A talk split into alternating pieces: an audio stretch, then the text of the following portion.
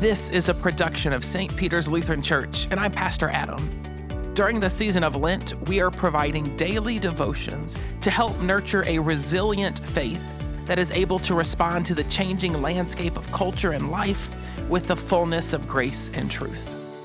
Today's devotion is for March 22nd, 2024. It was written by Maddie Beyer, and it's entitled Ninth and Tenth Commandments The Gift of Contentment. Our verse of the day comes from Exodus chapter 20, verse 17, which says, You shall not covet your neighbor's house. You shall not covet your neighbor's wife, or his male or female servant, his ox or donkey, or anything that belongs to your neighbor. In a world where everything is perfecting their Instagram worthy lives, it is so easy to be overcome with jealousy. It becomes so easy to want the things, relationships, and lives of other people as they curate perfect social media feeds. Jealousy is a real thing. We have to remember that God has placed the ninth and tenth commandments in our lives to remind us to not compare ourselves with others. Paul admonishes us in 2 Corinthians chapter 10 verse 12 when they measure themselves by themselves and compare themselves with themselves, they are not wise. While jealousy is hard to overcome, the steps to contentment begin with being grateful for the gifts God has given to you. While the latest trendy water bottle, pair of clogs, or new jeans seem like the answers to some void we have in our lives, we forget to celebrate the gifts we already have been given.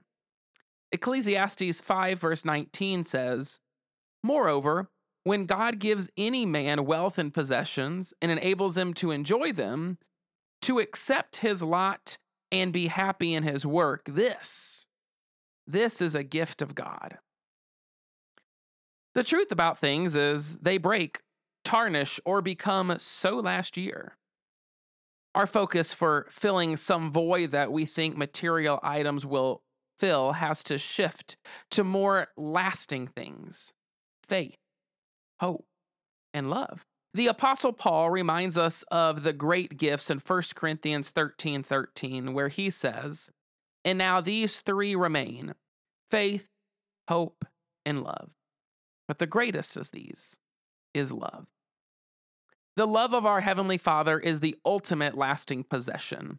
And the love of our family and friends will last longer than our latest BeReal post.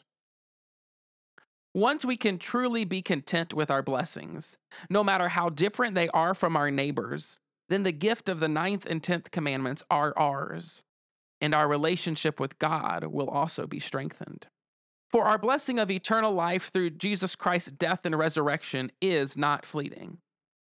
2 Corinthians 4, verse 18 says, So we fix our eyes not on what is seen, but on what is unseen. For what is seen is temporary, but what is unseen is eternal. In what is unseen, at least currently, your faith, Christ, and eternal life. But there will come a day when even the unseen things will be seen. Let us pray.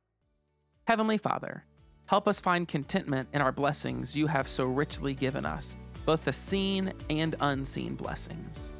We focus our hearts and our minds on the unseen blessing of eternal salvation. In Jesus' name we pray. Amen.